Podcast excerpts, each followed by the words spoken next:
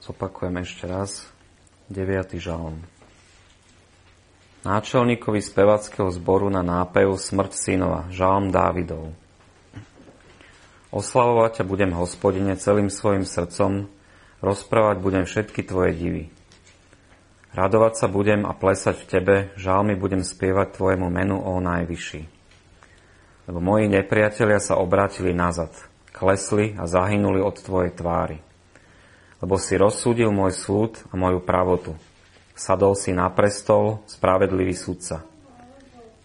Ohromil si národy, zahubil si bezbožníka, zahladil si ich meno na večné veky. Nepriateľu, dokonané sú tvoje pustošenia na večnosť. A poberil si mestá, zahynula s nimi aj ich pamiatka. Ale Hospodin tróni na veky. Svoj trón stavia na to, aby súdil. On bude súdiť okruh sveta v spravodlivosti, rozsúdi národy v právosti. A Hospodin bude vysokým útočišťom potlačenému, vysokým útočišťom v časoch súze, súženia. A budú v teba dúfať tí, ktorí znajú tvoje meno, lebo ty neopustíš tých, ktorí ťa hľadajú, o Hospodine. Spievajte žalmy Hospodinovi, k tomu, ktorý prebýva na Sione. Zvestujte medzi národami jeho skutky. Lebo on vyhľadáva vyliatú krv a pamätá na ňu. Nezabúda na krik utrápených. Smiluj sa nado mnou, Hospodine, víc moje trápenie, ktoré znášam od tých, ktorí ma nenávidia, tých, ktorí ma vyzdvihuješ z brán smrti, aby som rozprával všetky tvoje chvály v bránach dcery Siona a plesal v tvojom spasení. Poháňa sa pohrúžili do jamy, ktorú učinili, a ich noha sa lapila do sieti, ktorú ukryli. Hospodin sa učinil známym učiniať súd, bezbožník sa zaplietol do diela svojich vlastných rúk. Higájon, Selach. Bezbožníci sa obrátia do pekla, ako aj všetky národy, ktoré zabudli na Boha. Lebo nebude chudobný zabudnutý na veky, nádej poži- ponížených nezahynie na večnosť.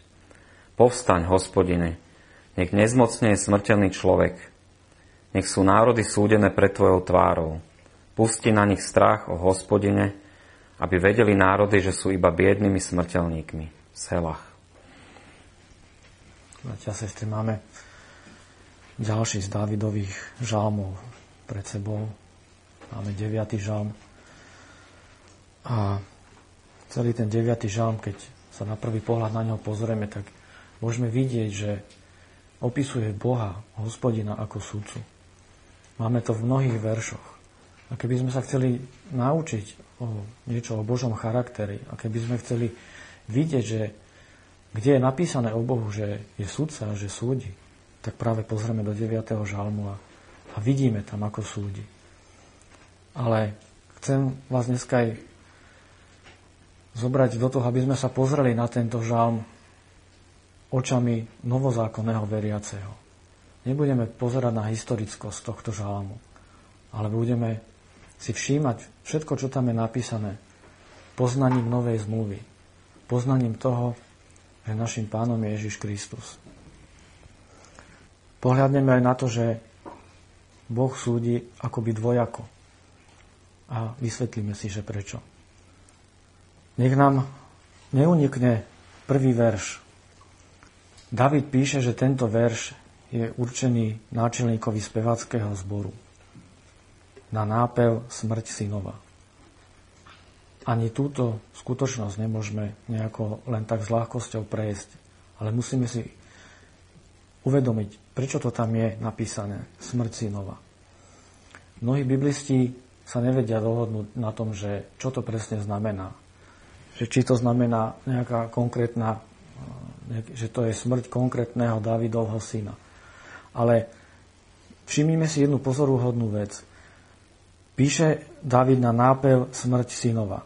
A my keď si len tak prejdeme v našich mysliach a uvedomíme si, že čo znamená smrť a či sa už týka niekoho z našich blízkych alebo príbuzných, smrť totižto vypôsobuje zármutok v našich srdciach. A vždy to tak bolo spojené so smrťou. Smrť rovná sa zármutok. Lenže keď my čítame tie verše ďalej, napríklad verše dva a tri, my vidíme, že Dávid sa tam nesmierne raduje. A hovorí v druhom verši: oslavovať ťa budem, Hospodine, celým svojím srdcom. Budem rozprávať všetky tvoje divy. Radovať sa budem a plesať v tebe. Žalmy budem spievať tvojemu menu, o Najvyšší. Tu nie je prejav zármutku. Napriek tomu, že ten žalm je venovaný na nápev smrti synova. Prečo sa Dávid raduje a oslavuje Hospodina? Oslavuje smrť synovu snáď? Chcel, to som chcel povedať na začiatku, že nikde nevidíme, či to je kniha Samuelova, jedna, druhá, alebo knihy kronické. Nevidíme, že by sa Dávid radoval nad smrťou niektorého z jeho synov. A napriek tomu píše, že na nápev smrť synova a raduje sa. Oslavovať budem Hospodina. A ten dôvod prečo vidíme v štvrtom a v piatom verši. Dávid píše: lebo moji nepriatelia sa obrátili nazad. Klesli a zahynuli od tvojej tvári, lebo si rozsúdil môj súd a moju pravotu. Sadol si na prestol, na prestol spravedlivý sudca. Dávid oslavuje Hospodina kvôli svojim nepriateľom. Kvôli nepriateľom, od ktorých ho Hospodin zachránil. Všimnite si, že Dávid nevyzdvihuje seba, svoje schopnosti. A pritom dobre vieme, aký bol Dávid veľký hrdina. A nevyzdvihuje žiadnu svoju schopnosť, že ja som porazil. Ale hovorí tam, že zahynuli od tvojej tvári. Čiže Boh je toho príčinou, prečo sa tí nepriatelia obrátili nazad. Je to Boh, ktorý rozsúdil jeho pravotu alebo jeho spor. A toto je dôvod, prečo Dávid oslavuje Boha. Kvôli jeho nepriateľom. Ako som povedal, nepoznáme tie súvislosti, prečo Dávid písal na nápev smrť synova. Ale vieme, aké dôsledky prináša smrť synova do nášho života. A teraz nehovorím o žiadnom zemskom synovi, ale hovorím o synovi Božom.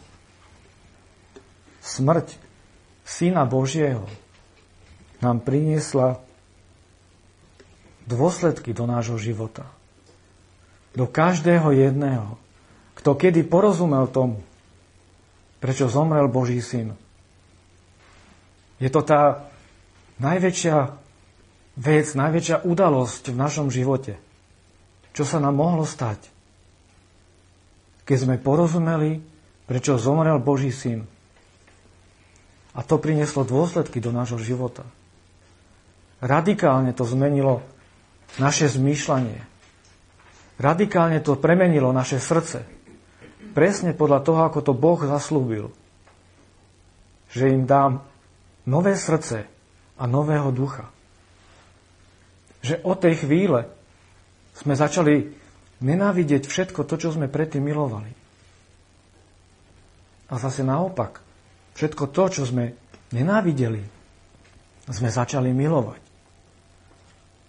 A toto je dôsledok toho, že sme porozumeli smrti synovej.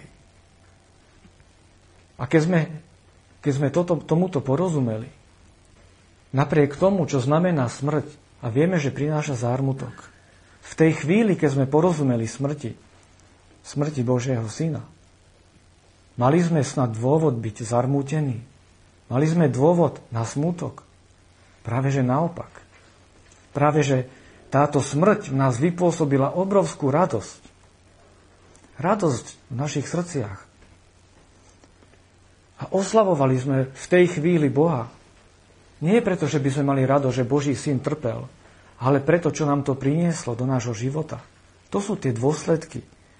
Lebo moji nepriatelia sa obrátili nazad a klesli a zahynuli od tvojej tvári, od Božej tvári. My rovnako ako Dávid môžeme povedať, že sa radujeme v tom, že naši nepriatelia boli porazení, boli zničení, odvrátili sa od nás, pretože už nad nami nemajú moc. A ktorí sú to tí nepriatelia? No ten najvážnejší nepriateľ bola predsa smrť. A ostňom smrti je hriech. Je to hriech, ktorému sme slúžili. Hriech, ktorý nás úplne zotročoval. Nemali sme žiadnu slobodu. Boli sme otrokmi toho, čo sme Čo sme robili? Čo nás držalo a čo nás ťahalo do smrti? Po celý čas sme boli v smrti. A to je náš najväčší nepriateľ. A táto smrť bola porazená tým, že Pán Ježiš zomrel na kríži, Boží syn, a tým, že vstal z mŕtvych. Keď píše Pavol Timotejovi o milosti v druhom liste, v prvej kapitoli, kapitole, tak hovorí, že je zjavená tá Božia milosť tým, že sa zjavil Pán Ježiš Kristus. V desiatom verši hovorí, ktorý, Pán Ježiš, ktorý zahladil smrť a vyviedol na svetlo život a neporušiteľnosť skrze evanjelium. Toto je dôsledok smrti Pána Ježiša Krista. Dôsledok smrti Božieho Syna. Jediné, nad čím sme mohli smútiť a zarmútiť sa, boli naše vlastné hriechy. Naša vlastná vina pred Bohom. Ale On, tým, že vykonal túto vec, keď čítame v šiestom verši nášho žalmu, že ohromil si národy, zahubil si bezbožníka, zahladil si ich meno na večné veky. Nepriateľu, dokonané sú tvoje pustošenia. Toto presne sa týka nás. Dokonané sú pustošenia nášho nepriateľa. Ten, ktorý nás súžoval. V Židom štrnástej v druhej kapitole v štrnástom verši môžeme čítať o tom, že Pán Ježiš pribral ľudskú podobu na seba. A to preto, aby smrťou zahladil toho, ktorý má vládu smrti. To je diabla. Tak je to napísané. Tým, že prišiel na tento svet, tým, že sa stal človekom, tým, že na jeho ľudskom tele bol, bol vykonaný súd a on zomrel, tak zahladil toho, ktorý má vládu smrti. To je z diabla. Apoštol Ján vo svojom prvom liste v tretej kapitole v ôsmom verši hovorí, že na to sa ukázal Syn Boží, aby skazil diela diablové. A hovorí tam tiež, že kto robí hriech, je z diabla, lebo diabol hreší od počiatku. A boli sme to my, ktorí sme konali diela diablové, ktorí sme prispievali k tomu, aby bolo budované to, to jeho, jeho kniežatstvo. Ale tým, že sa ukázal Pán Ježiš, všetky tie diela skazil. A tie diela boli v nás. My sme boli tí hriešnici, ktorí sme budovali, ktorí sme stavali na svojich vlastných hriechoch. A on sa ukázal na to, aby ich skazil. To je dôsledok smrti Pána Ježiša. Keď hovorí Pán Ježiš svojim učeníkom, že im zošle Ducha Svätého, ktorý bude usvedčovať svet o spravodlivosti, o súde, tak hovorím, že o súde práve preto, že knieža tohoto sveta je už odsúdené. Hoci je stále tu, stále pôsobí medzi synmi neposlušnosti, napriek tomu je už odsúdený. A my sa môžeme radovať v tom všetkom, že sme spoznali, čo nám priniesla smrť Božieho Syna do nášho života. Môžeme sa radovať v tom, ako nám Boh zaslúbil, že každý, kto v Neho verí, už nepríde na súd, už nebude odsúdený, ale prešiel zo smrti do života. Vyviedol na svetlo život a neporušiteľnosť skrze evanjelium. Preto je evanjelium tá dobrá správa. Preto sa človek nad tým raduje, keď porozumie tomu všetkému. Že má život a neporušiteľný život. Že ten život nikdy neskončí. Nikdy nemôže byť narušený. Ako Dávid píše, že rozsúdil si môj spor, rovnako aj náš spor bol rozsúdený. A takto rozsúdil náš spor sám Boh. Sám Boh pripravil toto spasenie pre svoj ľud, pre každého, kto uverí v Neho, kto uverí v Ježiša Krista a ktorému tá smrť Božieho Syna priniesla dôsledky do jeho života. Tú viditeľnú zmenu. O Bohu je stále písané, že bude súdiť. Vo ôsmom verši čítame, že Hospodin tróni na veky. Svoj trón stavia na to, aby súdil. On bude súdiť okruh sveta spravodlivosti. Rozsúdi národy v pravosti. Máme v deviatom verši. Keď čítame tieto, ve- tieto verše, v žalme. Aj Dávid vedel o tom, že Boh je ten, ktorý bude súdiť. Ale my v poznaní novej zmluvy vieme, že kto bude tým sudcom, ktorý príde. V Skutkoch sedemnástej kapitole, verše tridsať, verš tridsaťjeden, máme napísané, že ustanovil deň, v ktorom bude súdiť celý svet spravodlivosti v osobe muža, ktorého určil na to. A podáva všetkým ľuďom vieru, skriesiac ho z mŕtvych. Kto bol skriesený z mŕtvych? Je to Pán Ježiš. Je to Boží syn. A je to on, ktorý príde v ustanovený deň a bude v spravodlivosti súdiť celý svet. Celý svet. Matúš šestnásť dvadsaťsedem. Lebo syn človeka príde v sláve svojho otca so svojimi anjelmi a vtedy odplatí každému podľa jeho skutkov.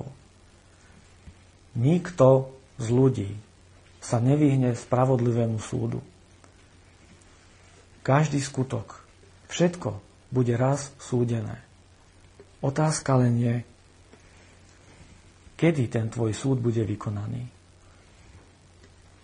Či bude vykonaný v ten ustanovený deň, keď príde ten spravodlivý sudca, keď príde Pán Ježiš druhýkrát na túto zem, alebo ten tvoj súd už prebehol na kríži.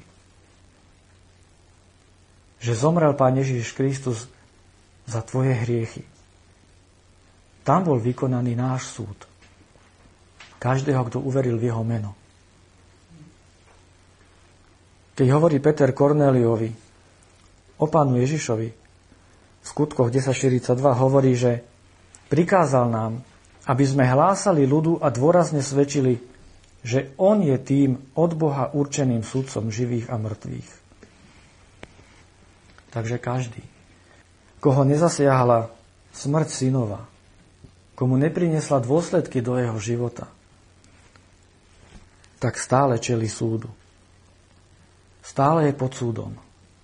Boli sme to my, ktorí sme chodili vo všetkých možných, ako hovorí písmo, nestudatostiach, zlých žiadostiach, v zbytočnom pití vína, v hodovaniach, pijatikách, vo všelijakom ohyznom modlárstve.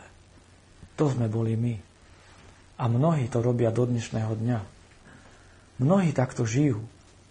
Ale pre tých hovorí Božie slovo, že títo vydajú počet tomu, ktorý je hotový súdiť živých i mŕtvych.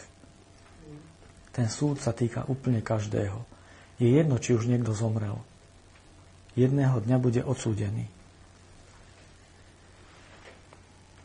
Takže keď Boh bude súdiť tento svet, tak bude jedným sudcom.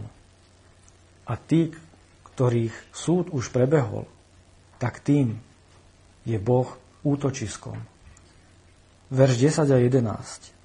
A Hospodin bude vysokým útočišťom potlačenému, vysokým útočišťom v časoch súženia.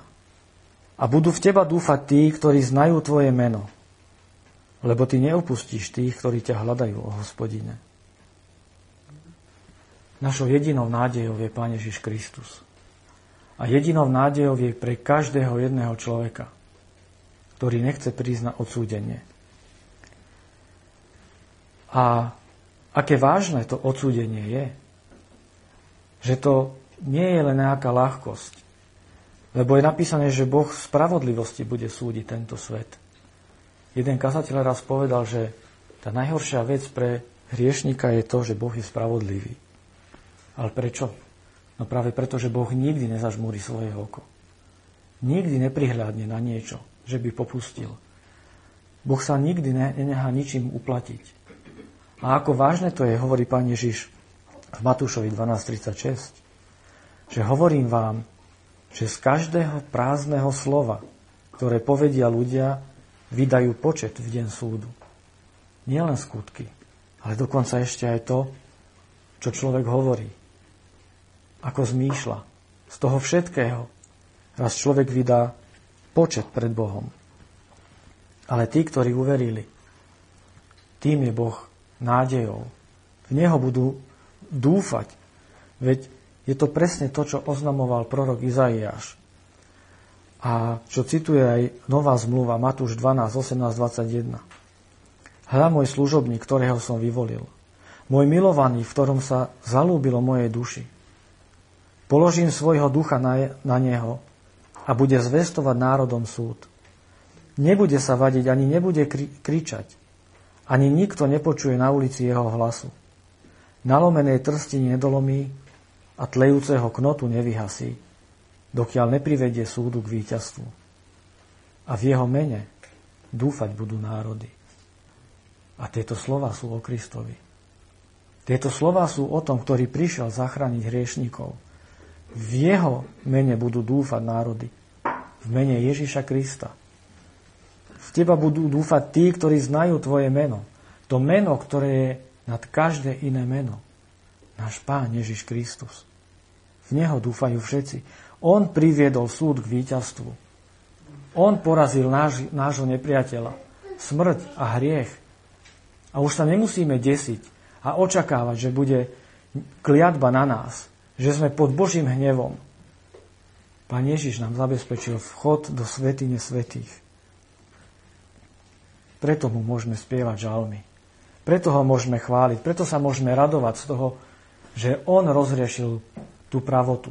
To je ten prvý súd, ktorý sa uskutočnil pre nás, kvôli tým, ktorí uverili v jeho meno.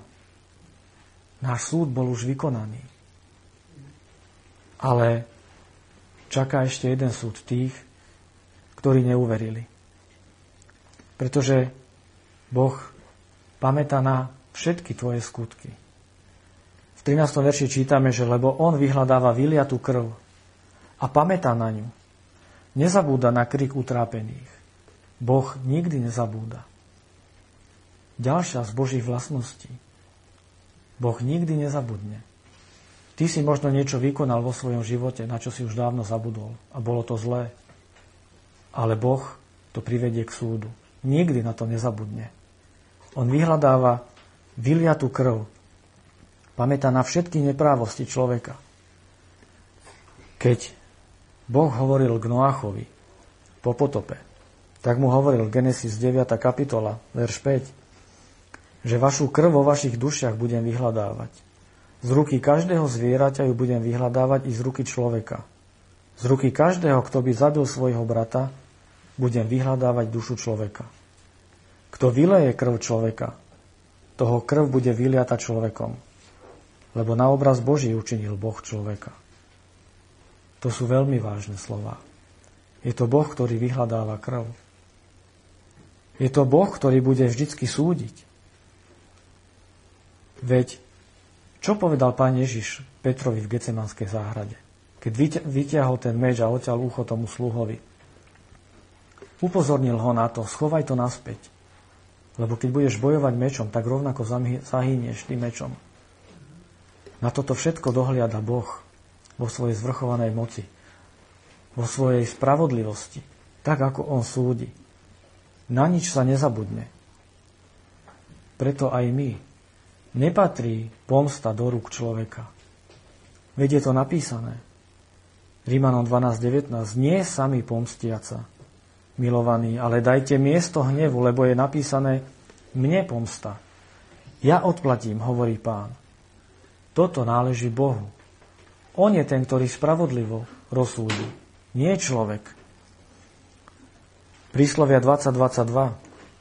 Nepovedz, odplatím zlé. Očakávaj na Hospodina a pomôže ti. Je to Boh, ktorý pomáha skrúšenému srdcu. Je to Boh, ktorý vytrhuje zo smrti. Skrze Ježiša Krista. Nikto iný a nič iné. V štrnástom verši čítame, že zmiluj sa nado mnou, Hospodine. Vidz moje trápenie, ktoré znášam od tých, ktorí ma nenávidia. Ty, ktorý ma vyzdvihuješ z brán smrti. Kto dokáže vyzdvihnúť z brán smrti? Žiadny človek. Žiadna udalosť, nič. Jedine Boh sám môže túto vec vykonať. A túto vec vykonal Pán Ježiš. On nás vyzdvihol z brán smrti. Ale ak má byť vyzdvihnutý, ak má byť vytrhnutý zo smrti, tak potom musím začať slovami, ako začína tento verš. Zmiluj sa nado mnou. Toto musí byť prvé v našich ústach. Keď chcem prichádzať k Bohu, musím vyznať: smiluj sa nado mnou. Sme to my ľudia, ktorí sú nedostatoční. Keď chcem chváliť Boha, ako máme v pätnástom verši, a chcem dosvedčovať o všetkých jeho skutkoch, všetko, čo vykonal v mojom živote a o jeho spasení, a plesať v, no, v ňom, tak musím začať slovami: zmiluj sa nado mnou. Toto je štartovacia čiara, keď chcem zažiť to a porozumieť tomu, čo vykonal Boží syn na kríži. Boh nezabúda. V devätnástom verši máme, že lebo nebude chudobný zabudnutý na veky. Nádej ponížených nezahynie na večnosť. Ako človek schudobneje? No presne tak, že začne slovami: zmiluj sa nado mnou. Pán Ježiš hovorí v Matúšovi päť tri, že blahoslavení chudobní duchom, lebo ich je nebeské kráľovstvo. To je tá nádej, nebeské kráľovstvo. A prečo sú chudobní duchom? Pretože sa ponížili. Pretože začali slovami: zmiluj sa nado mnou, Hospodine. A potom našli v Bohu záchranu. V Bohu našli nádej. V príslovia dvadsaťtri osemnásť, lebo ak je v budúcnosti nejaká odmena, tvoje očakávanie nebude vyťaté. A ona je. Tá odmena je. Len treba začať slovami: zmiluj sa nado mnou, Bože. Pretože som sa prehrešil proti tebe. Pretože chcem vidieť Božieho syna. A chcem rozumieť tomu, čo urobil aj pre mňa. Prečo všetkým ostatným zmenil srdcia? A to moje je stále také chladné a tvrdé. Zmiluj sa nado mnou, Hospodine, a uzdravaj to moje srdce. Toto je štartovacia čiara. A potom tá odmena nebude vyťatá. Boh je našou nádejou. Pán Ježiš je ten, v ktorého meno dúfame, ktorý nás privedie do tej slávy. Je napísané, že nás Boh neopustí, pretože Boh ostáva verný. Tak, ako je napísané, že ak sme aj my neverní, on ostáva vždy verný. A hoci to je možno pre, niek- pre niektorých aj v tom zlom, že ostane verný ako verný v tom, že bude spravodlivo súdiť, ale vernosť sa týka hlavne tých, ktorých on miluje, za ktorých položil život. Veď keď hovorí skrze proroka k Izraelu, a povedal, že či nejaká matka zanechá svoje dieťa. A hovorí, že keby sa to aj stalo, tak ja, Hospodin, ťa nikdy nezanechám.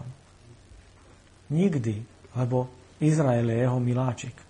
A o čo viac tí, za ktorých musel zomrieť Pán Ježiš.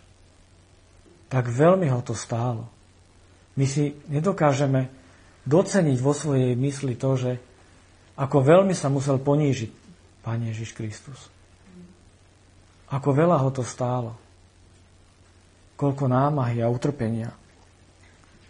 Preto každý, kto ne- neporozumel, musí si uvedomiť jednu vec. Že bezbožníci sa obrátia do pekla. Tak ako to máme v osemnástom verši. Bezbožníci sa obrátia do pekla, ako aj všetky národy, ktoré zabudli na Boha. Každý, kto zabúda na Boha. Každý, kto ignoruje zvrchovanú Božiu vládu. A každý, kto ignoruje ponúkanú Božiu záchranu. Pretože Boh všetko pripravil. A ponúkol záchranu, tak ako sme čítali v tom, v tej sedemnástej kapitole skutkov. Podáva všetkým ľuďom vieru, vzkriesiac ho z mŕtvych Pána Ježiša Krista. Všetko je pripravené. A nám stačí uveriť. Nám stačí pozrieť na ten kríž a uvidieť, že tá nádej je jedine v ňom, v tom, ktorý položil za náš život. V smrti synovej. Preto môžeme oslavovať Boha. Pretože si uvedomujeme, že sme skutočne len prach. Sme hriešnici, ktorí ktorí by zahynuli. Ale Pán Ježiš nás z toho všetkého vyslobodil. Je to jedine Kristus, Jedine Kristus môže prebývať v našich srdciach tak, ktorý nám bude dávať potešenie. Každú útechu a každú nádej máme v ňom.